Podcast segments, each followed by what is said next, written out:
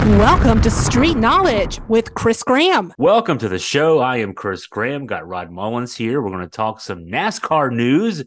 And uh, of course, we'll talk about the Southern 500 uh, a little later. We're going to push that back, though, because one of our favorite people in all of NASCAR has some big news, Rod. Uh, let's talk about Denny Hamlin. I'll say the name. Uh, uh, JGR, Joe Gibbs Racing, announcing today a multi year extension for, for Hamlin. Um, I don't know. I mean, surprising news. He could have he could have gone to his own race team. He decides to go to Joe back with Joe Gibbs. What do you think of all this? I wonder if there's a gag order in here, something that silences him for the rest of the multi-year. Con- no, I don't know. It really didn't surprise me all that much. Um, I think they were close to coming up with a solution to this contract thing, and you know, besides that, Denny Hamlin's kind of been the guy in the Joe Gibbs Racing stable that, you know, probably more than anything else, pardon the pun, was more stable than anybody else. You know, Kyle Busch, the situation happened with him, and it seemed like that they just didn't do a, a go- uh, gosh, a, a good job of negotiating whatsoever to try to keep him there. But I think it was also probably some other reasons too. And I think it was, you know, losing the M&M's sponsorship, Kyle didn't really have a lot of favor with some people. Um, for short, he just pissed some people off. And, you know, when you're in one way, hard, uh, you know, kind of a hard product to sell, it's going to be, it's going to be more difficult. And so you had these race car owners like Richard Childress, who was anxious to get a hold of this driver and mold him in such a way that he would be an effective driver almost immediately. And that's what he did. Uh, Denny Hamlin kind of brings some stability to this Joe Gibbs racing organization that has seen the uproar here over the last couple of years. Um, I think it was a, a big move by Joe Gibbs because he knows how important that he is. And hey, it also holds on to that uh, Toyota sponsorship and that Toyota being able to work back and forth with 23XI Motorsports. Um, it's it's a little bit surprising in one way that he decided to stay, but um, I think he's satisfied now that he's going to probably retire there at Joe Gibbs Racing and then be able to make the move on into ownership at 23XI. So here's here's a sort of a philosophical question, theoretical question. I don't know what it is, uh, okay. hypothetical. If you're Denny Hamlin um, and you're your team co-owner and you're a driver, um, mm-hmm. and you're a driver for a different team, why don't you take less money to drive for your own team or whatever you have to do? I, you know, because then you're driving. I mean, then you're then you're both in one place instead of having to having to split loyalties. I don't know. I mean, I know it's it's this is unique to NASCAR. You'd never see this yeah. in any other sport, but but maybe if you have any idea as to the the thinking there uh, or what the thinking might be, uh, maybe think uh, help us think through that. Well, I you know it's it's it's kind of a tough one to actually you know call on this. Um, is it good for NASCAR in, in such a way? Yeah, I guess so because Brad Keselowski's kind of made the transition over to part ownership of RFK Racing. Uh, but you know, still, you know, he's driving, but he's driving for his own race team. This is a different situation. This is Joe Gibbs Racing. This is 23XI. We've got, you know, separate entities, separate, but they're, you know, they're joined at the hip, so to speak. That's about the best way I can say it. I guess if you get Denny Hamlin, you hold on to him, there's going to be an existence for 23XI Motorsports. Now, that's what I'm looking at. Um, you know, philosophically, um, I don't know if it's a good move for him. I mean, I think in one way he probably would have been better off maybe going on to his own race team, but then Joe Gibbs could ill afford to lose him plus Toyota going to that race team and then they switching over to they will be the only besides Legacy Motor Club next year, they'll be the only ones with, you know, Toyota sponsorship. So it kind of solidifies that. It kind of keeps it in place.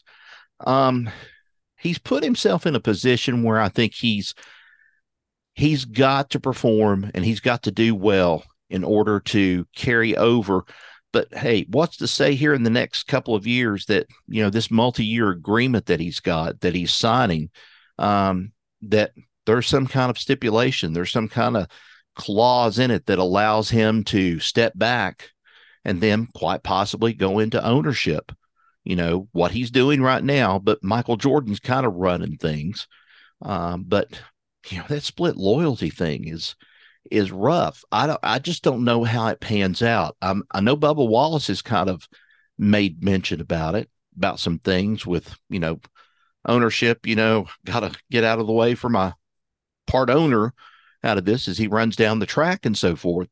Um, it's a it's a Pandora's box. That's about the best different. way I can say it. It'd be a little different if Bubba was getting out of the way of of his uh, teammate and co-owner, our, our part owner, right? So, yeah, and I mean, even if he's trying to get a lap back on a particular part of the race, you know, Bubba's racing.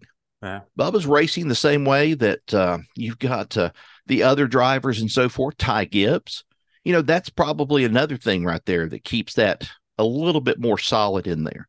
But who knows what's going to happen with Christopher Bell? We don't know what's going to happen with Christopher Bell. We know Martin Truex is going to come back, or at least that's the talk of it right now. He's coming back. So um, that kind of puts Ty Gibbs off another year. So we'll see how that goes in a couple of years when he decides to come uh, finally leave. Martin Truex does. Does it open up for Ty Gibbs to go over to Joe Gibbs Racing? This has just been a proving ground for him. But, you know, it's like I said, it's Pandora's box. I mean, you're kind of in a situation if you're one of the drivers, if you're Tyler Reddick, Ty Gibbs, you know, and also Bubba Wallace, you're kind of damned if you do and damned if you don't, is what ends up happening. If you try to win a race and you try to beat the boss out, you're damned if you do. Then you go and then something happens and you wreck the boss or the boss wrecks you or something. You're damned if you don't. You know, what do you do out of this whole situation? So yeah, you've you've opened up that, and there's a lot of things to think about. I was uh, I'm trying to find a list, and it, I don't know how authoritative this is, but when you look at a list of, of the top 10 highest paid NASCAR drivers, because of course, you know, they sign contracts. There were the terms of, of deal, the deal, by the way, for Denny Hamlin, not revealed. So we don't, right. Uh, what we heard multi-year extension, I'm assuming gobs of money.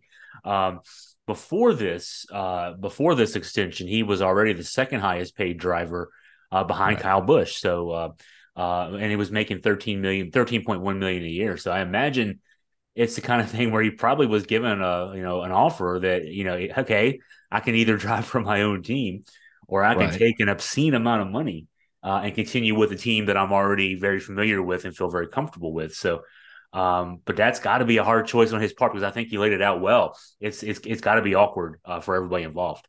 Yeah, and here's another thing too that I, I just really came to me when we were talking about this a little more. We really don't know what the health status of Joe Gibbs Racing, Joe Gibbs is altogether.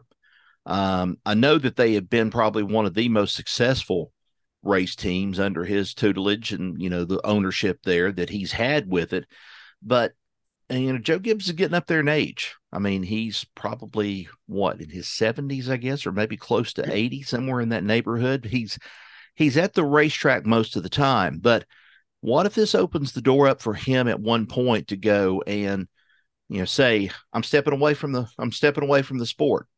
And so I'm going to give the option for Denny Hamlin in this case with 23XI Motorsports to buy in you know have a chance to buy into the race team and merge them together before it's over with. That could happen. Yeah. Um, you know, it it just depends on what his health is. And I know that he's, you know, he, it's like everybody else. We're not getting any younger, and he's definitely not. I, although he is still, you know, pretty, you know, pretty fit for his age and so forth. Gets around pretty good. But you know, I start wondering after a while, you know, When's it going to be time? When's it going to be time for him to step away? Um, sort of like what happened with Richard Petty. Sort of, you know, Richard Petty's 80, 80, 81, somewhere in that neighborhood, or 84, somewhere, I believe, what he might be. And, um, you know, he really can't represent the team as well as he used to. I mean, he travels, name recognition helps him a lot, but he really doesn't have a say in the race team so to speak, because the times have changed. And I think that's what's going to happen eventually with Joe Gibbs. He knows the old way of how to race things, but Denny Hamlin's got that old version and also the nude where he kind of brings a new dimension to it if that's what he ends up getting into.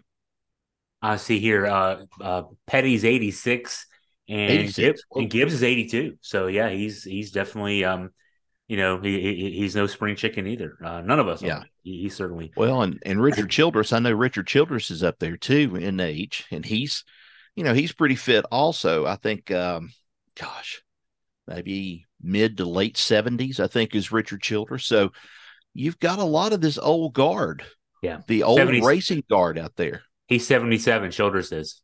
Okay, well, you see, you got this old guard that's going to be changing. Yeah. Uh, it's changing right now before our eyes. Yeah. and we're seeing the new generation of NASCAR is what we're seeing, and that's the influx of this young talent plus young owners coming in to state their, you know, make their claim.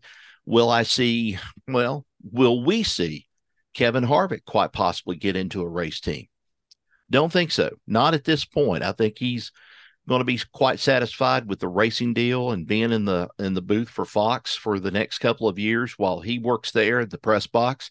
Um, he's he's awfully satisfied with uh, his young son Keelan's racing career. He does a lot of open wheel, kind of small little midget uh, race cars, is what he specializes in, and so a lot of his time is spent with Keelan. This is going to kind of free him up to be able to spend more time with his son, but he's also going to be doing more broadcast. I don't see him getting into um, NASCAR ownership unless the opportunity presents itself. Who knows? I mean, I never would have thought that uh, Dale Earnhardt Jr., Kevin Harvick, and some of the others got together and bought the uh, or bought into partnership or whatever with the uh, series. They bought this uh, late model sportsman series that travels around mostly in the South. And I would have never thought about it. But Kevin Harvick's not got a stake in that now. So could it be Dale Earnhardt Jr. and him get together eventually? I know they've had some problems. They've kind of worked through some problems, but it sets it up. Could he or could he not? We'll just have to wait and see. Lots of good stuff on the back end of, of NASCAR. There, I was just looking up the what it costs to, to to run a team. It's about twenty million a year to run a NASCAR team. I was Yeah. trying to find what what we could if we had any numbers that we could access on what the most recent purchases of a new team, uh, and I couldn't find anything there. But yeah, buying a new team. So th- so I was I was thinking that in the context of all these drivers who are maybe aging to the point where they're going to retire from active racing, but are now getting ready to transition to the next stage, which could be uh, buying or, or, or starting their own team, uh, what it would take, and it's it takes some money. I mean, not only the twenty million dollars maybe to buy the team, but then four hundred thousand per week uh, is the Right. estimated cost to, to to run each race and, and be prepared, and you know, got pay your you got to pay your driver everything else. So if you if you want to, you know.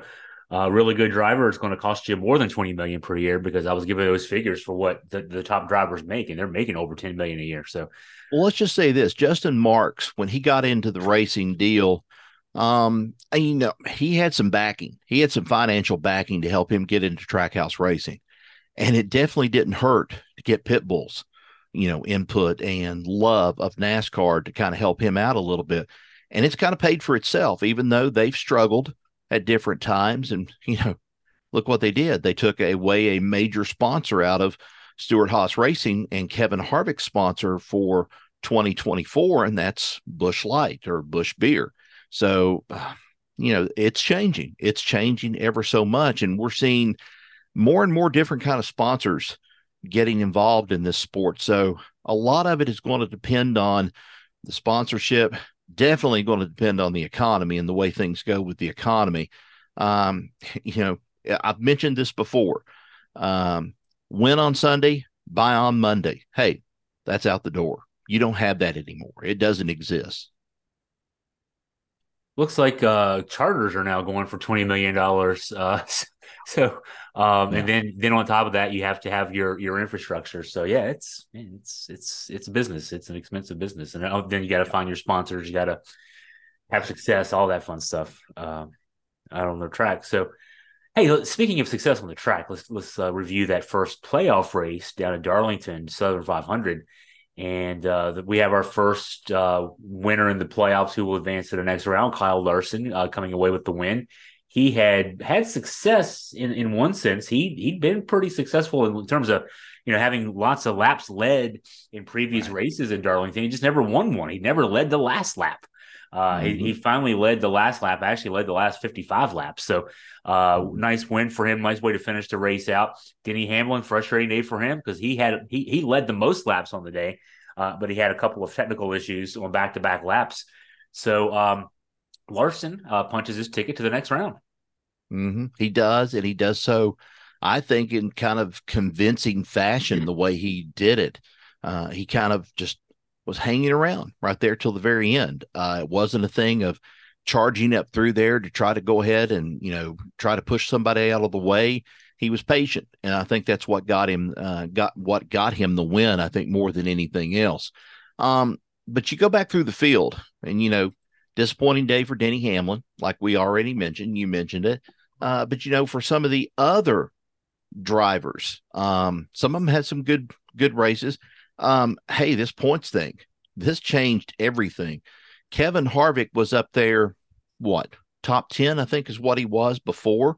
Now he's down to something like 12th or 13th, somewhere in that in that part of the list. I see him at 14th now. Yeah. 14th. Okay. Yeah. So I was close. I mean, I yeah. knew that yeah. he was it had demoted him, so to speak, down in the list.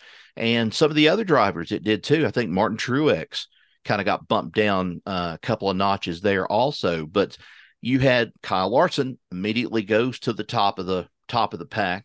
William Byron is still hanging around there because of the winds and so forth, but this thing is shuffling. It's constantly shuffling and it's going to shuffle by the time they get to Kansas. This is the midway point before we get to the cutoff, which will be at Bristol in about another week. And so, um, yeah, some of these guys, the, the most bizarre thing I think that happened of the night was Alex Bowman and Daniel Suarez.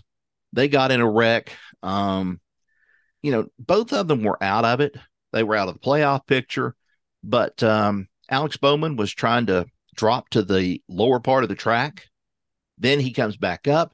Daniel Suarez follows him. I know what Suarez was probably thinking. You know, hey, I need some clean air. I'm I'm trying to break this a little bit, but I'm staying with you. You're moving. You know, we might be able to do something. And lo and behold, Suarez taps him. And, um, you know, Alex Bowman wasn't too happy after the race. He just said, you know, the 99, he says he does some stupid things. That's about all he said about it. But, you know, he was right. Suarez was like, you know, I wanted a position. I was looking for a position and I didn't get the position. And so, you know, he was in my way. So therefore, I'm going to go and do what I think is best for me and best for my team. And that's what he tried to do. And unfortunately, it resulted in both of those cars being knocked out of the thing completely. So Kevin Harvick dropped a few spots, and he's on the wrong side of the line right now. Bubba Wallace moved up three spots. He's he's still not on the right side of the line uh, as far as top twelve goes to get to the uh, second round, but he moved up to thirteenth, and he's uh, one point behind Christopher Bell, who's in twelfth. Joey Logano is uh, at 20 33, three points ahead of Wallace, two points ahead of the cut line. And then there's a, a big jump up. Ross Chastain has a 10 point margin on those guys. Harvick is down in 14th. He's just a point behind Wallace and Ricky Stenhouse Jr. at 2027. He would be four points behind the line. So there's, what would that be? One, two, three, four, five racers within, five drivers within six points of each other uh, on either side of that cutoff line with two races to go. Uh, and there's some names there. There's some guys who, uh, you know, who, who've had success. There's Bubba Wallace, who's looking to have success for the first time. Uh, mm-hmm. That should make for some interesting racing in the next couple weeks. Yep, it should. And you know, you've got the other thing too. Looking at it, you know, one of the most recent winners, Michael McDowell, dropped him 19 points. Oh yes. And then you've got Christopher Bell, who's currently in 12th and in that final transfer spot that he's got on points. So, you know, if they have a bad race this coming weekend at Kansas. Yeah. Um, it could be that Michael McDowell is out. He could be out by the time he gets to Bristol and, you know, further down the line if he doesn't finish the race. Um, Christopher Bell could hold on and kind of hold there tight, kind of stay within that range. It's always funny watching the race too when they get there and you see one lap plus five. Then you go minus five, when somebody else swaps, you know, taking over the position. And it's kind of interesting to see that. And that's what we're going to be seeing this coming weekend at Kansas. We'll definitely be seeing more of it when we uh, go to Bristol. But uh, Kansas, this is a racetrack that is um, some uh, some of the drivers it has it's been good for, especially as I look back on it, going back some of the dates here. Joe Nemechek won back in 2004. That was race number 30 on the schedule. Then you had Tony Stewart come in there, then Greg Biffle. That's some of the old names that we talk about sometimes with NASCAR. And then we get down through here. You see Kevin Harvick winning the race in 2013. Joey Logano dominated, took both races in October 2014 and 2015. Kevin Harvick came back, won that race. Martin Truex in 2017, he won that one. Chase Elliott only has one victory right now in racing at Kansas, but that was the one in 2018. Denny Hamlin won in 2019, but then you have Joey Logano, Kyle Larson, and Bubba Wallace last year. Now, if Bubba can win this one, if they can regain that magic, Bubba Wallace could be setting in, he could be setting in, you know, a good position coming by the time that they get to Bristol. But he'll still have to race as hard as he can at Bristol in order to come away with a decent finish for that cutoff spot because he can ill afford to have something happen to him at Kansas and also at the same time at Bristol. Yeah, that's why I didn't even mention Michael McDowell's name. He finished 32nd in Darlington, right. and he is so far behind right now that uh, yeah, he, he is definitely on uh, on watch for potentially just completely falling out of this before we even get to Bristol. Um, uh, and you know, I know Bristol still, you know, we have the Kansas race to go, but you'll be at Bristol. Um, yeah. and you know, I love the fact that uh, you know you'll be able to be there for a cutoff race. That's that's just that's just awesome. And you know, uh, and, and, and Bristol being a, a, short track with a lot of banging and bumping and swapping paint and mm-hmm. everything else. I mean, that's a perfect race to have as a playoff cutoff race. Yeah, it is. Here's here's something else, Chris, too, that I'm, I pointed out, or I'm getting ready to point out to you, um, about clinching via points. Uh-huh. Okay, some of these drivers, Tyler Reddick could only clinch with help. He has to have help in this. Now, the same point requirements would hold true if a new win comes from William Byron, Tyler Reddick, Chris Buescher, Denny Hamlin, Martin Truex, Kyle Busch, Brad Keselowski, Ryan Blaney, Ross Chastain or Joey Logano. Now, Keselowski doesn't have a win on the season, but he's higher up there in the points that could help out some other drivers down through here. Now, William Byron can clinch a spot with 53 points, 55 points if Reddick, Buescher, Hamlin, or Truex wins, and he needs help if Busch, Keselowski, Blaney, Chastain, or Logano win. That's that's the scenario we're facing here. Most of these drivers, Tyler Reddick, Buescher, Hamlin, Truex, Kyle Busch, all of those could clinch only with help. But if there's a new winner from Christopher Bell or another winless driver lower in the standings, still eligible to advance to the next round, the following drivers could clinch by being 56 points above the 10th winless driver in the standings. So any of these, Byron, Reddick, Buescher, Hamlin, Truex Jr., Busch, Keselowski, Blaney, Chastain, that's what it would take. And then you've got some people that could clinch only if they win. And these are the drivers that have already won. So, I mean, there's a lot of things that's going to happen with this shuffling back and forth that'll take place at Kansas and also at Bristol. And, you know, I am looking forward to Bristol again. Um, this is hopefully going to be a sellout race. Darlington was a sellout. Uh, they were talking about Darlington. They said, you know, and the thing that kind of gets me too, um, NASCAR never really reveals, you know, what their ticket sales, how many people were sitting there in the stands, but they'll, you know, the track will say sellout. We had a sellout. Uh-huh. And that may be true. But, um, you know, definitely, I think there's going to be some uh, definite fan support when they go to Kansas. But I'd love to see Bristol filled to the brim because I think it would just be one heck of a night to see this kind of race. And there's going to be a lot of beating and begging, like you said. There's going to be fighting for those playoff spots. And this is the cutoff. There's going to be some people that's going to go away empty handed. They're going to be going away crying. They're going to be going away angry. any way you look at it, it's going to be a it's going to be a tough night for some of these drivers.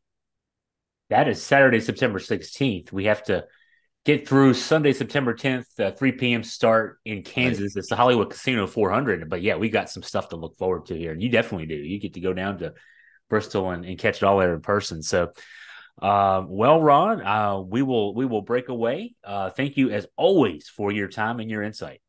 Appreciate it. Hey, did you enjoy your trip to Nashville? By the way, I did probably a little too much. Uh, I left uh, here with a little bit of a cold, and I think just because oh, okay.